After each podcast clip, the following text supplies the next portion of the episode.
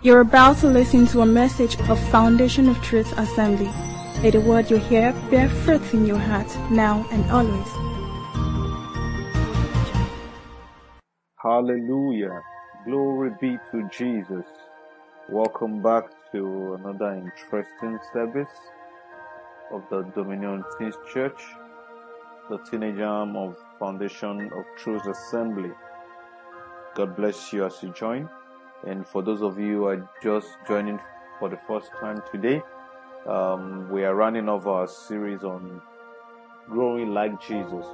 You'll recall that when we started this topic a couple of weeks back, we started with what we call the dynamics of growth, and uh, we examined the different ways in which the Lord Jesus Christ, our example of growth, grew. Bible says that he grew in the spirit, he grew physically, he grew in stature, and the Bible says he grew in wisdom, he grew in favor with God and man. Those are the dimensions that we started examining. And then our anchor text is from the book of Luke, chapter 2. Luke chapter 2, verse 40. The Bible says, And the child grew and became strong in spirit, filled with wisdom and the grace of God was upon him. If you flip very quickly to verse 52 of the same Luke chapter 2, Bible says, And Jesus increased in wisdom and stature and in favor with God and man. I pray that we too will increase in favor with God and man in the name of Jesus Christ. Lord, we bless your name for today. We thank you, Lord God, for everyone gathered here today. Lord God, we pray that as we go into your word, that the light of Jesus will shine upon our hearts, that you will grant us understanding, and by your power we shall continue to grow in all dimensions. In the name of Jesus Christ, our profiting shall appear to all, and our fruit will be evident to many. In the name of Jesus, blessed be the name of the Lord. In Jesus' mighty name we pray. Amen. The Bible says, and he grew in favor with God and with man. I was hoping or thinking that it would be sufficient to grow in favor with God. And that once God is okay with you, everything is fine. It doesn't matter who doesn't like you, if God likes you. Well, the Bible didn't stop at he grew in favor with God. The Bible says he grew in favor with God and man. It is important to grow in favor with man. What does that mean? That means men are favorably disposed towards you. That is, you are likable. Men like you. Human beings like you. And this is some part of our development that is usually underestimated and undermined we we like to walk strong in spirit. We like to to grow in um, in stature physically, to be big, to be tall. You know, they say tall, dark, and lovely. We want to grow big, but this area of growth called social and emotional, it's usually downplayed. We feel it is not important. If it's not important, the Bible will not record it. He said, and Jesus grew in favor with God and man. Very key. He was God incarnate. He could have said, well, I only need the favor of God in my life. I don't need the favor of man. If he had done that, he would have made a very big mistake. Look at how God created the world. God didn't create this world or put man in it to be a solitary being. No. God created Adam and put him in a community. He put him in a society.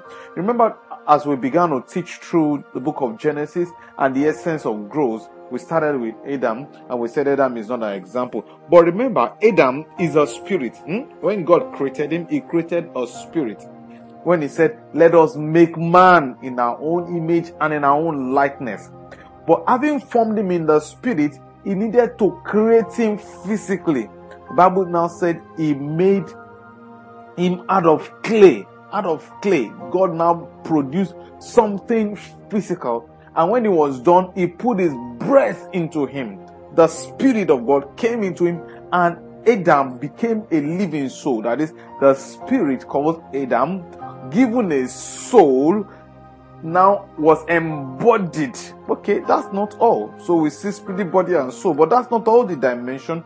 So the Bible says that God brought him and put him in the Garden of Eden. If you read your Bible, Genesis chapter 2, verse 15, the Bible says God brought him, He formed him and brought him inside the Garden of Eden. We're going to be reading a couple of verses today as we study the Word of God in conclusion of this series. The Bible says, And the Lord God took the man and put him in the Garden of Eden to tend and to keep it. Hmm? When God created Adam, God gave him a vocation to tend and to keep the garden. Remember, spirit started growing, his body started growing, then God gave him a vocation, tend the garden, tend the garden. I go on. And the Lord God commanded the man, saying, Of every tree of the garden you may freely eat, but of the tree of the knowledge of good and evil you shall not eat, for in the day that thou shalt eat you shall surely die. And the Lord said, It is not good that man should be alone. I will make him a helper comparable to him. If you understand the creation story very well, you see that before God was even talking about making a helper, God had already made animals. God had made those animals and gave them to Adam as part of his social life. He was not really there uh, as a single living thing in the garden. No, they were animals. In fact, the Bible says God brought all those animals to him to give them names. To give them names. L- listen to what the Bible is saying so you understand properly what God intended. After reading verse 18, go to 19. Bible says, out of the ground, the Lord God formed every beast of the field and every bird of the air and brought them to Adam to see what he would call them. And whatever Adam called each living creature, that was his name. That is, Abraham learned to interact with those living creatures.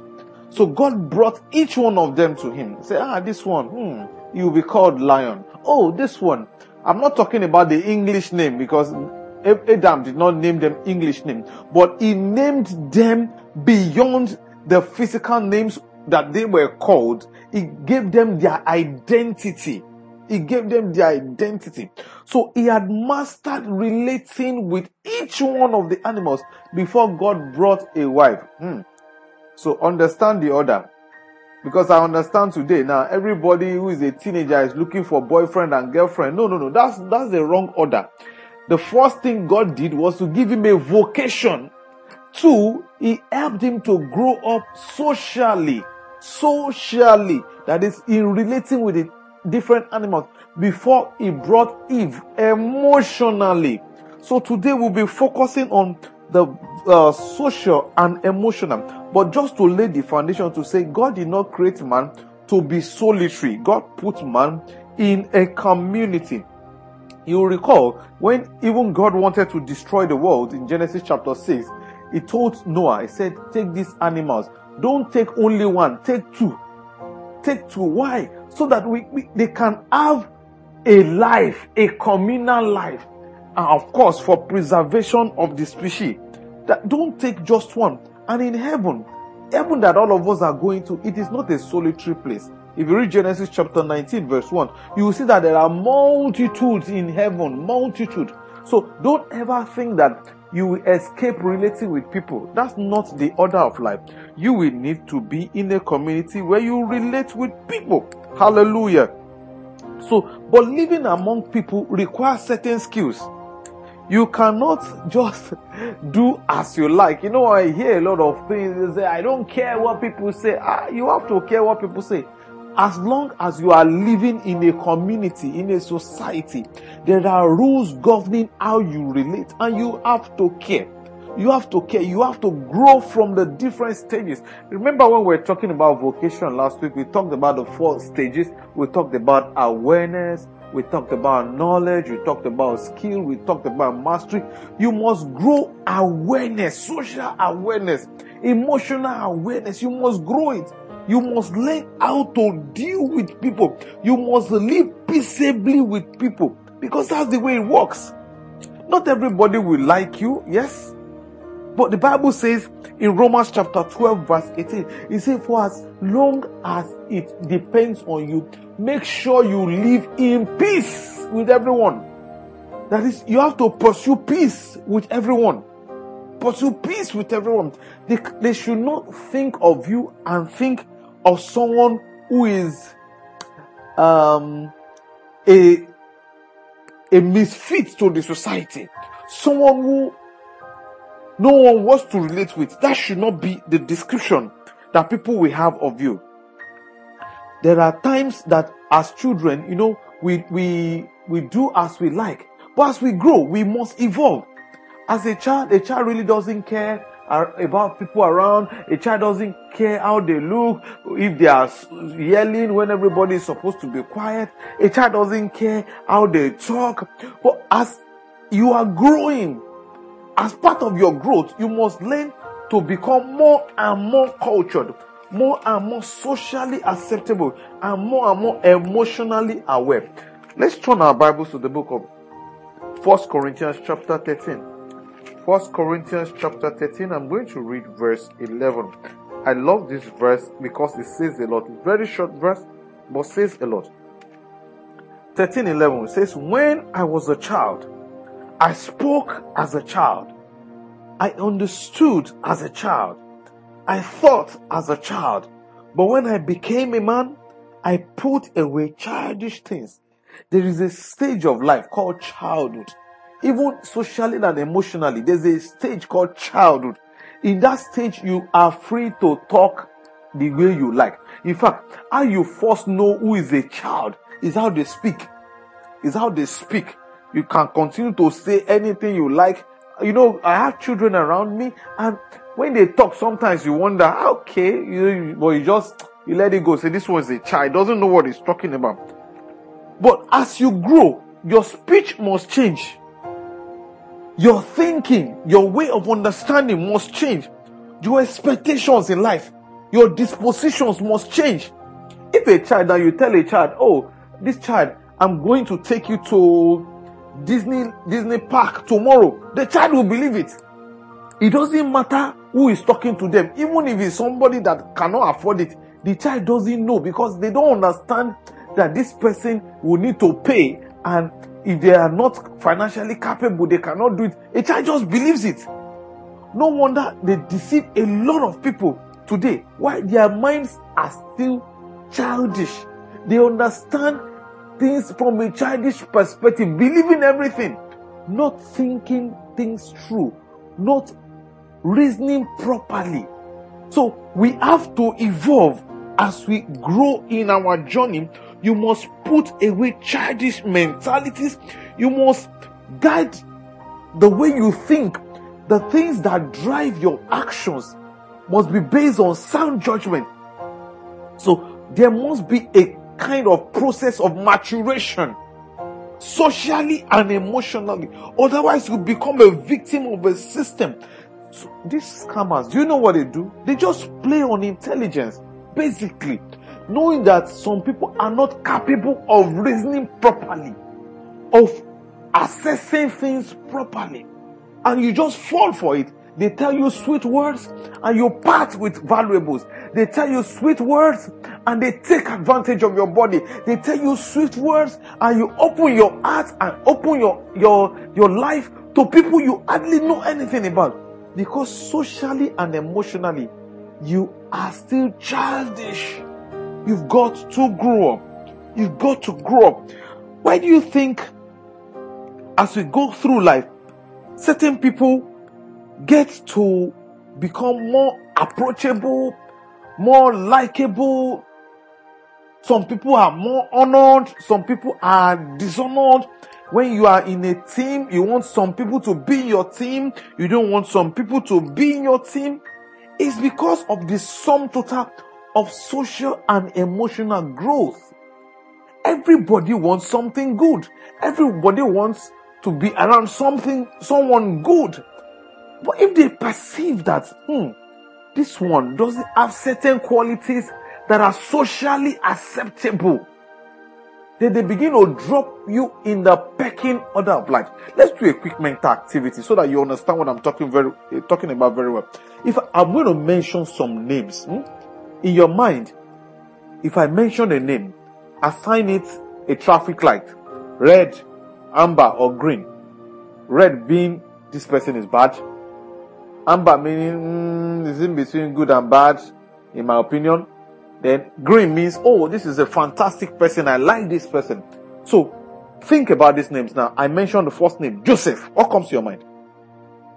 If I mention Ruth in the Bible, what comes to your mind? Is it green? Is it amber? Is it red? If I mention Jezebel, what comes to your mind? If I mention Judas, Abacha, MKO Abiola, if I mention Donald Trump, if I mention Otedola, what comes to your mind? If I mention you, what comes to people's mind? Just like you were putting those traffic lights, red, amber, and green. When we mention other people's names, each time your name is mentioned, something comes to people's mind. Do they think, hmm, dirty? That rude person. That noisy person. Oh, that patient boy or patient girl. That late comer that lazy fellow. Is that what they think of you? Or they say, oh, that respectful person. Or that dishonest person is a measure of how your social index is perceived by others. We are product of perception. Everyone in this life is being perceived depending on what people judge your dominant social behaviors to be. So as you grow and evolve, we need to be thinking about these things. Do they think of you as that person who is always angry? Your emotional life. Do they think of you as someone who is always smiling? Do they think of you as someone who is always singing? Or someone who is always sad? We must outgrow how people see us from the position of red to amber and get to the green zone. Oh, yes, as a Christian, not everybody is going to like you. I agree. But don't make everybody hate you. Listen to me. No one can be loved by 100% of the people. But don't let it be your job to ensure that people hate you. There are two different things. There are two different things. What does it mean to grow up socially and emotionally? This is our topic for today. What does it really mean? Ah, if you think about this very well, the height, that is the highest point of social development, is one word called love. And I'll prove it to you. Love. So you are in a society. The most acceptable form of behavior towards everyone in your society. The most acceptable form of behavior is called love.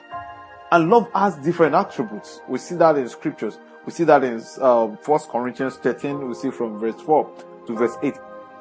That's how you relate with people. And of course, we see it in the story of the Good Samaritan. Remember the book of Luke chapter 10.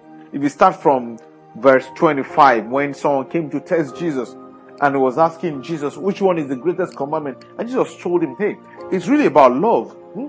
Vertical love and horizontal love. He says, the first one is, you shall love the Lord your God with all your heart, with all your soul, with all your strength, and with all your mind. This is the first and the great commandment. And the second is like it. You shall love your neighbor as yourself. That is social relationship. You shall love your neighbor as yourself. But guess what? Before you can get to a state where you love your neighbor as yourself, you need to understand that vertical love first. Not the one that you love God actually, but the fact that God loves you first. Listen to me. There must first be a settlement of the fact in your heart that God loves you. There is a way this shifts your value orientation. Knowing that God loves you, put your social outlook, your emotional disposition in a perfect state. So when you know that you are loved by God, that you are a child of God, when people try to intimidate you, you are not faced. When people try to sweet talk you, you are not faced. When someone tries and comes to you, especially, and this is for the ladies, a boy you don't know, a man you don't know, an uncle you don't know, starts telling you, I love you, I love you. Say, there's nothing so new about it. My heavenly father loves me and I know it. So you are not easily swept off your feet just because somebody is telling you, I love you. So the height of social and emotional maturity is actually love. So not only in relating with others, but in how you perceive yourself. So knowing that you are loved of God helps you to control your emotions. When bad things happen to you, you know it's not because God doesn't love you. God loves you. In fact, it's because God loves you and is using that moment to train you. When something is not going your way, Instead of you losing your temper, you know that I'm loved of God. I'm a child of God. I own everything. I'm an heir to God's truth. There's a way this controls how you respond to the external world. Instead of being sad, you rejoice. Instead of hating others, you show love. Because there's something resident in you that makes you know you are a child of God and that because you're a child of God, you are secure first and foremost. Then you can ex- exchange love with people in your interactions with them. Matthew 7 12 talks about the golden rule that is, you do unto others what you would have them do unto you. That is what you want people to do to you, you take the initiative and do to them. When we keep this in mind, there is no way you are not going to outgrow the, the, the level of childish social and emotional behavior. So you move when you understand your, your root is in love, controls your emotion and controls your social relationship. That's what it means to grow up emotionally and socially. But why do we need to do that? Why do we need to do that? The first reason you need to grow up emotionally and socially, I'll tell you, is that fulfilling life purpose depends on how you relate with people. Can I say that again? Fulfillment of life purpose depends on how you relate with people. It's actually impossible to fulfill your life purpose without relating with people. It's not possible. In fact, the chance that you will do it and the kind of impact you can even make in your purpose depends on how well you relate with others. Jesus Christ himself, Matthew chapter 16, verse 13, Jesus was asking his disciples, say, Who do men say that I am? They said, ah, some said you are this, some said you are that. When they were doing, he said, But you, you that are close to me, you that are my disciples, who do you think I am? Huh? But, uh, but you've heard people say it doesn't matter what people think. This is Jesus Christ, our example. He says it matters. Oh, not that you are seeking validation from the public, not that you are you are trying to get everybody to like you, accept you. No, no, no, no. But it's important that you know what they think about you. Why?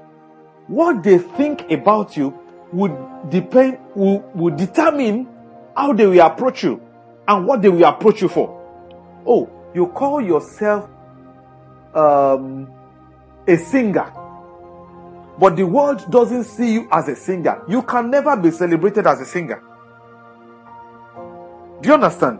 You call yourself, what other example can I use?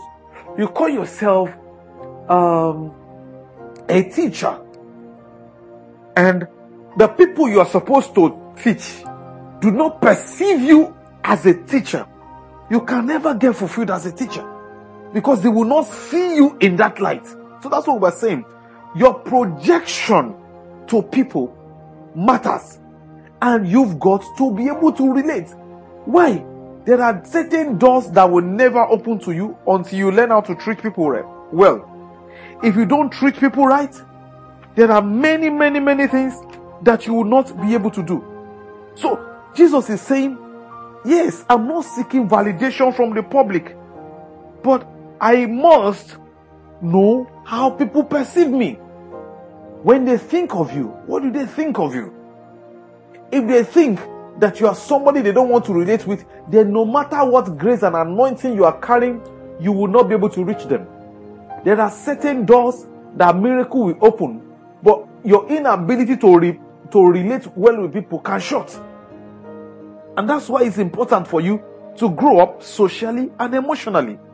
We're coming there gradually. A second reason why you need to grow up emotionally, why you need to grow up socially, is because emotion can ruin everything. Hello? Emotions can ruin everything. Let me read a story to you. The book of Genesis, chapter 4. How emotion ruins something beautiful. I'm going to read from verse 1. We know the story all too well. Genesis chapter 4. The Bible says, Now Adam knew his wife, and she conceived and bore Cain, and said, I have acquired a man from the Lord. Then she bore again, this time his brother Abel. Now Abel was a keeper of sheep, but Cain was a tiller of the ground. And in the process of time, it came to pass that Cain brought an offering of the fruit of the ground to the Lord. Abel also brought of the firstborn of his flock and their fat. And the Lord respected Abel and his offering. But he did not respect Cain and his offering. And Cain was what? Very angry. And his countenance fell. Listen to that verse very well. Cain was very angry and his countenance fell. See what his anger did. The Bible says, So the Lord said to Cain, Why are you angry? And why has your countenance fallen? If you do well, will you not be accepted? And if you do not do well, sin lies at the door, and its desires for you, but you should rule over it. So Cain talked with Abel his brother, and it came to pass when they were in the field that Cain rose up against Abel his brother and killed him. Lord Jesus. Cain was angry, but his anger drove him to murder, crime. There are many people, gifted people, talented people, anointed people, people from good homes, because they cannot manage their emotion, emotion of anger. They have ruined everything. Because of what Cain did, Cain received a curse on his life. God sentenced him to a lifetime of misery. May that not be your portion. There are people who they are very skillful, talented, brilliant. Just a moment of emotional outburst, they can scatter everything they have been building. And it starts from childhood. They feel, oh, I, I, I was just angry. Have you ever heard of people who are angry and they will throw something at the TV? They're angry, they'll, they'll drop a dish, throw glass on the floor. This is how it starts. One day, that character will mess them up when they are be lifted and they will crash. And that's why we cannot but develop right now how to control your emotion. There are times you will feel like saying something. You have to train yourself to hold it back. Because once that word comes out, you cannot withdraw it. It's like an egg falling to the ground. You cannot pack all of it. It's not possible. So you have to learn to train your mind to control your emotion. That's why it's necessary to grow. You see some leaders, beautiful, fantastic leaders. But because of certain emotional imbalance and immaturity, the way they talk to people, the way they treat people, the way they respond, the way they react, can ruin everything. Can ruin everything. In their presence, everybody may be may pretend to love them. When they turn back, you see that people really do not like them. Because there are certain social and emotional things in their lives that make their lives to stink. And we must deal with these things at the early stage so that we can escape the pain that they can bring in the future if not dealt with. That's why it's important to grow. I tell you the story of another man. The book of Judges. Judges chapter 16. Very popular story. It's the story of Samson. You remember Samson? That man that was physically strong but emotionally weak. May that not be your portion in the name of Jesus Christ. The book of Judges chapter 16 talks about how Samson made himself look cheap. Even though he was the superman, he was a man that can carry the gate of a city on his shoulder. Ordinary words melted him because he's emotionally weak. I'm going to read from verse 15. Then she said to him, She here is Delilah. Then she said to him, how can you say I love you when your heart is not with me? You have mocked me these three times and have not told me where your great strength lies. And it came to pass when she pestered him daily with her words and pressed him so that his soul was vexed to death that he told her all his heart and said to her, No razor has ever come upon my head, for I have been a Nazarite to God from my mother's womb. If I am shaven, then my strength will leave me, and I shall become weak and be like any other man. We know the story, we know how it ended. We know how they removed Samson's eye. Jesus Christ. We know how they turned Samson, the Superman, to a toy to be entertaining Philistines.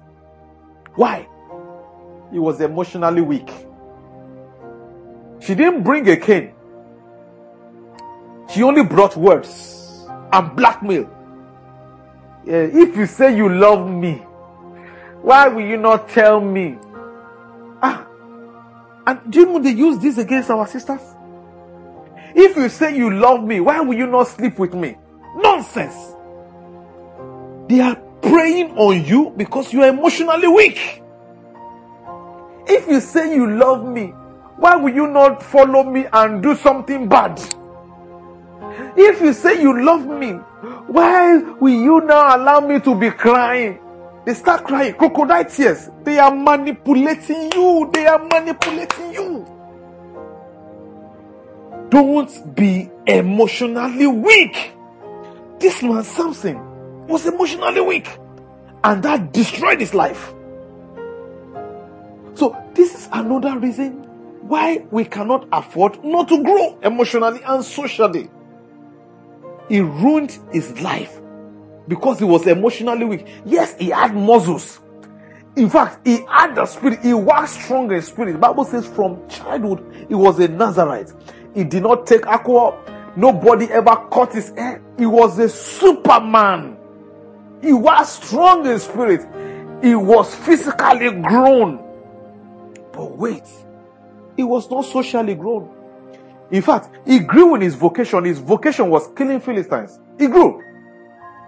But he was emotionally weak. He was emotionally weak, and that was what brought him down.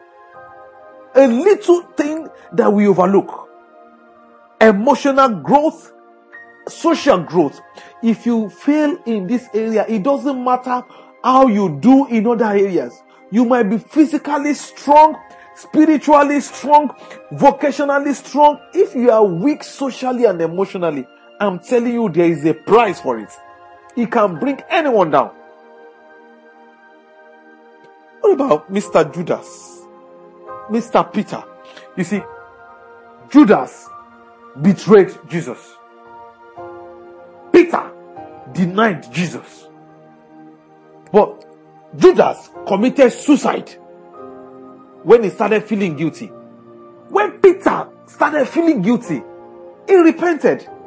I don't know if you are hearing me well. The two of them did something bad. The two of them were guilty. One person committed suicide, one person repented. What do you think made the difference? Oh, yes, I agree. Jesus prayed for Peter. But Peter was emotionally stronger than Judas. That's why he did not die. That's why he didn't commit suicide and say, This is the end. I have messed up. Oh, my father, I have, I have sinned. Oh, I've betrayed him. Oh, I've denied him. Oh, let me just go and die. That's what Judas did. Judas went back to return the money, but he was too depressed to find repentance. Emotional strength, it counts. So, some of us today too, maybe you are saying, I've, I've done things that I shouldn't have done. I've done wrong. I've sinned. Even though nobody knows, but I know it and it's eating me up. Sister, brother, is that why you're always moody? Is that why you are taking that substance so that you can kill the guilt? Oh, the devil has been lying to you and say, well, you have done it. You are good for nothing. Just continue doing it because God is not going to accept you. That's a lie. Stop it. That's a lie. Is devil telling you you are worthless now? You see, you have done what you are not supposed to do. You have sinned. You are worthless. You are good for nothing. Just go and die. Or just continue in sin because there's no way out. I'm telling you today, don't be fooled. It's playing on your emotional, your emotional maturity. Do you know that there's something called second chance in Christ? Do you know that Christ still forgives? Oh yes, he does. No matter what you have done, listen to me. No matter what you have done, no matter the sin, no matter what you are doing, Christ is ready to give you a second chance. I mean it. It doesn't matter what you have done. It doesn't matter what you are doing now. It doesn't matter what the devil is telling you. Say, no, you are wrecked. You are finished. You can never recover. You can never be okay again. God can never love you. God can never like you. You have gone too far. You have, it's a lie. It's a lie. Grow up. Look at what the prodigal son did. He said, I will go back to my father. I will tell him I'm not even worthy. Just take me as a slave. Guess what the father did? The Bible says the moment the father saw him from afar, he started running towards him. He said, That's my child. He was dead, now he's alive. He was lost, now he's found. That's how Jesus sees us. So there is no sin you have committed that will make him throw you away. There's no sin that will warrant you to stay in depression. You now using things, doing things just to cover. No, you don't need to do it. Just come out boldly. Come out to him and say, I'm sorry, Father. I'm sorry. I have admit my sin. I know I've done wrong. Forgive me. I'm sorry. Then make up your mind truly that you want to change. The devil has lost his right to brag on you. That's as simple as that. Are you going through depression? Are you suffering from something you can't tell anyone? Do you know you can tell it to Jesus? You don't have to die. You don't have to do something stupid. You can tell it to Jesus. You have to outgrow the stronghold that the devil is trying to, to use to manipulate your mind. You got to outgrow it. How can we outgrow? How can we grow up spirit? I mean, emotionally and socially? How? I'll tell you three things. Three ways to do that as we close. Number one is in Romans chapter 12, verse 2. The book of Romans, chapter 12, verse 2. Hallelujah. The Bible says that we should continually renew our mind. We should do what? Renew our mind. It says, and do not be conformed to this world, but be transformed by the renewing of your mind, that you may prove what is that good and acceptable and perfect will of God. The more you put the word of God inside your mind, the more emotionally stronger you become. When something that should trigger a negative emotion comes, the word of God will give you a positive alternative emotion. When you are in a society, you are struggling how to carry yourself, how to respond, especially in the face of provocation. Something from the word of God will come and give you a suggestion. Do this, do that. Because out of the bank of the word of God that is in your mind, something will come up and say, This is the right approach in this situation. This is how to engage this matter. It will give you wisdom, wisdom, wisdom in handling different, different people and different, different situations. And when people look at you and say, Wow, that person is wise, that person is likable. That person is sociable. They will know that it's not some books you read online, it's the Bible. The Bible is a guide to life, is a guide to behavior. If it dwells in your heart richly, you will see that your conduct will be more socially acceptable. Your conduct will show that you have emotionally matured. You will not be acting before you think. You will not be rash. The word of God will be your guide. The second way that you can grow up emotionally and socially to become better is what we mentioned earlier. Matthew chapter 7, verse 12. This is what is popularly called the golden rule. Matthew chapter 7, verse 12. What you will have others do to you, Bible says you do to them. Therefore, whatever you want men to do to you, do also to them. For this is the law and the prophets. Whatever you want men to do to you, do also to them. For this is the law and the prophets. That is, you must consciously develop character and reputation. Consciously. Consciously. That is what you want people to do to you. You do it to them first. Do you want people to treat you with respect? Sow the seed of respect. Live a life of showing people respect. Show people help. Don't wait for a good Samaritan. Be a good Samaritan. Be helpful. Be helpful. Be humble. Even the proud don't like proud people. So be humble. Humility is attractive. It's attractive. The Bible says God gives grace to the humble, but He resists the proud. So in the society, if you are humble, there is a magnet that draws people towards you, not repel people from you. Consciously develop your character, the character of courtesy. How do you treat people? Do you treat people shabbily? When somebody is talking to you, are you busy pressing your phone, ignoring them? Do you give them attention? Little things like that matter. Cleanliness. You come to a place. Do you come there dressed shabbily, dirty? No. These little, little foxes, they can spoil the vine if you don't treat them early. Kindness. Be kind to people. all these things are seeds. You are kind to people. Kindness will find you. Integrity, keeping your word. Keeping your word. There's nobody who loves to be a friend of a liar. There's nobody who loves to be the friend of somebody who promises and never keeps their promises.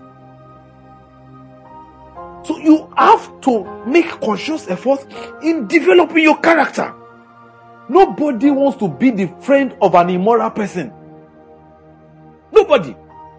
So improve your morality rating. Friendliness. Are you friendly? Are you approachable? Or you are always irritated? Always angry? Are you discreet? Or are you somebody who gossips? Somebody tells you something in confidence Next thing is on status. You put it on your status. Ah, this life is not balanced. See what somebody said. And the person is seeing the same post. How do you want them to feel when they see you next time? Yeah, this one, your secrets are not safe with this person. There are some things you do socially that make you attractive or to be repelled. You go to develop your character in these areas. Are you a punctual person? Are you known as a late comer? Nobody wants a late comer in their team because the day you need them to show up, that's the day they are going to disappoint you. So the second way that you can grow up is to consciously develop these virtues and characters that the society respects, that the society accepts, that the society is looking forward to. When I say society, that is others around you. Everybody likes to have somebody who is helpful around them. Not somebody who crosses their leg when there is work to be done and is waiting for others to do it. So you have to develop these little, little characters. Because some of them are the ones that will open your door. It's not prayer. Sometimes it's not prayer that will open a door. It's how people perceive you. This person has good character. Good character. Then the door opens. Do you understand? Last but not the least, as I round off, the third way to grow emotionally and spiritually is to pursue a life of genuine spirituality. What did I call it? Pursue a life of genuine spirituality. Turn your Bibles with me to Galatians chapter 5. Galatians chapter 5, verse 22. Bible says, But the fruit of the Spirit is love. You know, we started with saying you need to grow in different dimensions. We talked about the spiritual growth. And spiritual growth means that the Holy Spirit is living inside of you.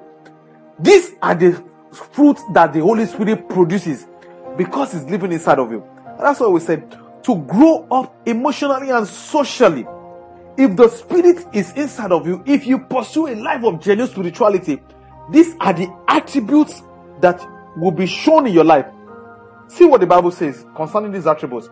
It says, But the fruit of the Spirit is love, joy, peace, long suffering, kindness, goodness, faithfulness, gentleness, self control.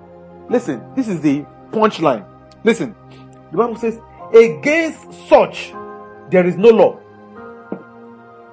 Against such there is no law. He listed five, nine things, nine, nine, and said, If you practice any one of these nine, there is no law on this planet that will say you have done something bad if you love, if you have joy or you show joy, you know it's an emotion. Love is an emotion, joy is an emotion.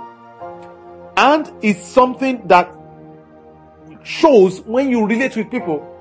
It says, if you are kind, you are gentle, you are good, you, you exercise self-control. He said there is no law against this. That is, it gives you an opportunity to attract people because there's nothing repulsive about it. Do you want to grow holistically? You must embrace also this aspect of growth. Growing in your emotional life and your social life. It is complementary to the other dimensions of growth in the spiritual, which we have covered, in the vocational, which we have covered. But also, you need to grow up socially and emotionally so that your growth in the two other areas is not nullified. Even Jesus, the Son of God, needed to live a life that can attract favor with God and with man. You are not above Jesus. We said Jesus is our perfect example of growth. Remember all that we have said during this series on growing like Jesus. That growth is a process. Don't jump it. Go through every step of it. But also, don't make it one sided. Grow in every dimension. That is how to produce the kind of fruit that commands results for the kingdom, that en- enhances your impact in life. May the Lord help you as you continue to pursue growth. May you not be stunted in life. In the name of Jesus Christ. Everything that is required for your growth, all the environmental factors required for your growth, I pray that the Lord will bring them your way. In the name of Jesus, each one of us will grow like Jesus. In Jesus' mighty name. Amen. Thank you for listening. To get copies of messages, kindly visit our ministry material store and also worship with us at Foundation of Truth Assembly headquarters on 40 stroke 42 Imam Dauda Street off Eric Moore Lagos. God bless you.